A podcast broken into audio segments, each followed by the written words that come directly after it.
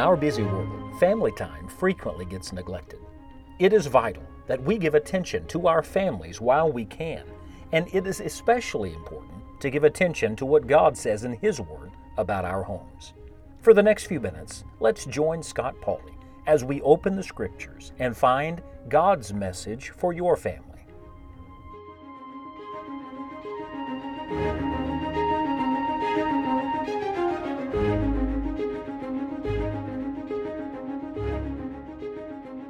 Do you remember back in John chapter 15 that Jesus promised his disciples, that first family uh, that he, he gathered together around him, he promised them that his joy would become their joy. Well, we find the fulfillment of that in the book of Philippians, this book of overflowing Christian joy, the joy of Jesus Christ, and we're applying it to our homes, identifying each place in Philippians where joy is found, and then some principle that we can obey. And we've identified seven of them so far. Let's pick up there. The seventh principle, uh, found at the beginning of Philippians chapter 3, is that we must find our joy in worshiping God. Are you a worshiper today? Uh, people want the product without the process. They want to be joyful, but they don't want to be worshipful.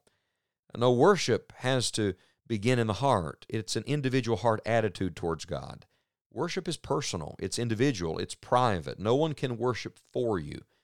But if you really learn to worship individually, then you can lead your family to worship. If you can learn to worship, then you can teach someone else to worship God. And of course, we know that this worship is centered in the person of the Lord Jesus Christ because no one else is worthy of worship than Him. And so, practically speaking, uh, have your family in worship services with God's people. Don't miss it. When the, when the church gathers, be with God's people to worship the Lord corporately. And then, in the privacy of your own home, teach your children by example what it means to worship the Lord. Then let's come to chapter 4. I'll give you three more principles today to conclude our list on how to have a joyful home. Look at chapter 4 and verse 1. Therefore, my brethren, dearly beloved and longed for, my joy and crown, so stand fast in the Lord, my dearly beloved. Here's an eighth principle experience the joy of developing other followers of Christ. Let that sink in. Paul said his joy and crown were these believers that he had led to the Lord and now seeing them grow in the grace and knowledge of Christ. Friends, outside of your own salvation, there's no joy like seeing somebody else come to know Jesus. And so, could I challenge you as a family? Why don't you adopt another family? Why don't you choose someone that you're going to pray for and speak to and witness to and seek as a family to bring to the Lord Jesus Christ. Oh, friend, the, the greatest riches are not material, they're spiritual, and it's wonderful to share them, to see others come to know Christ. Oh, the joy of God's salvation, both in us and then witnessed in the lives of other people. Ask God to use your family to witness uh, the gospel to others and to bring others into the family of God. And then Come down to verse 4 of Philippians 4, famous verse Rejoice in the Lord always, and again I say, rejoice. God repeats himself here, doesn't he? Here's the principle. Number nine, choose to rejoice. Do you see that it's a command? And if it's a command, then it is a command that we must choose to either obey or disobey. Now, there are lots of all encompassing words in this passage, too. For example, rejoice in the Lord always. That means at all times. I don't know what season you're going through today. Maybe it's not the happiest season of your life, but it can still be a joyful season. You can choose to rejoice in the Lord today. I've discovered personally when I least feel like rejoicing, I most need to. When I really don't feel like singing, I need to begin to sing to the Lord and give God praise and glory because God commanded it. Rejoice in the Lord always. And then in the next verse it says, Let your moderation be known unto all men, the Lord is at hand. So now we got all men. We're to rejoice before all people. Others are to see the joy of Christ in us. Others are to see the reality of a living Savior living in us. And then you come to that famous verse, verse 6 Be careful for nothing, but in everything, by prayer and supplication with thanksgiving, let your requests be made known unto God. And so we rejoice at all times, before all people, and with all needs.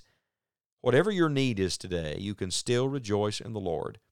You can rejoice that through prayer, just like God has met your needs in the past, God is going to meet your needs now. And guess what it leads to? Verse 7 And the peace of God, which passeth all understanding, shall keep your hearts and minds through Christ Jesus.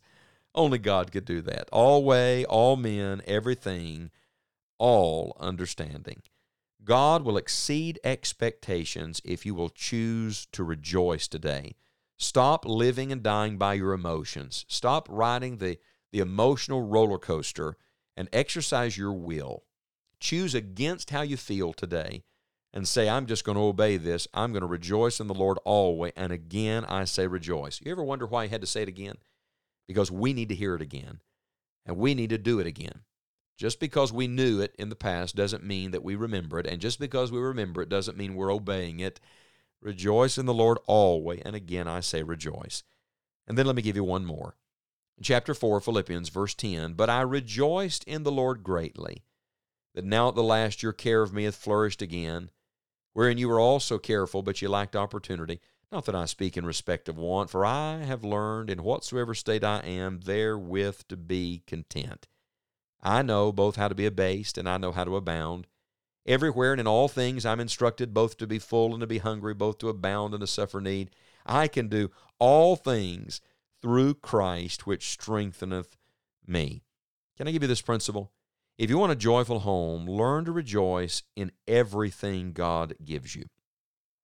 Whatever God chooses for you, uh, it may be up, it may be down, it may be fullness, it may be emptiness. It may be a bright day, it may be a dreary day, but whatever God chooses for you, learn to rejoice in that. There are two types of people in the world. Dr. Robertson used to say two men behind prison bars, one looked at the mud, the other the stars. Two types of people. There are those who grovel in what they don't have or what didn't go their way, and there are those who keep their eyes on the Lord and just choose to keep rejoicing in Jesus. Be gratefully content today for everything God chooses for you. Remember that He's the source of all things. Just be content, my friend. And then, if you keep reading in the passage, he goes on to talk about how they communicated with him, how they ministered to him. And then we come to this famous verse, verse 19 But my God shall supply all your need according to his riches and glory by Christ Jesus. Be ready and willing to give to others. He's the source, we're to be channels. So rejoice in everything that God gives you personally, and then enter into that joy by sharing with others, by, by being a giver and not a taker, uh, by taking all the good things you've received and relaying them to someone else. You see, a joyful home is not an end in itself, it's a means to an end. It, it's not, we want to be full of joy just so we can be happy people. God doesn't give you his comfort just to make you comfortable. God gives you his comfort to make you a comforter. God gives you his joy to share it with somebody else. God gives you his goodness to make you then a witness to others of the goodness of our God. And can I tell you why I'm in the Lord's work today? Can I tell you why I want certain things for my family? It's because I saw it first in my dad and mom. I witnessed it. I, I watched it with my own eyes. I was a, a spectator and then a participant of a home that was far from perfect, that still dealt with difficulty, uh, but it was a home filled with the joy of Jesus Christ. I've said it so many times, you've heard me say it before, but I'll repeat it.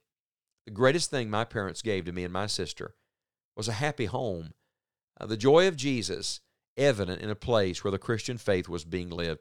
Could I challenge you uh, to have, by God's grace today, a home full of the joy of the Lord? It's a choice, friends. It's a choice you must make, and you must make it every day.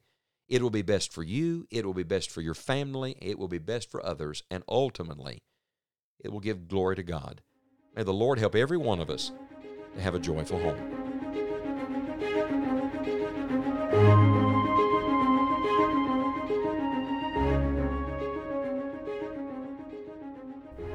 We hope that you will spend some time talking with your family today about these truths from God's Word and spend time praying for each member of your family. You may find additional podcasts, helpful articles, full length Bible messages, and other resources at enjoyingthejourney.org. Until next time, may God bless you and your family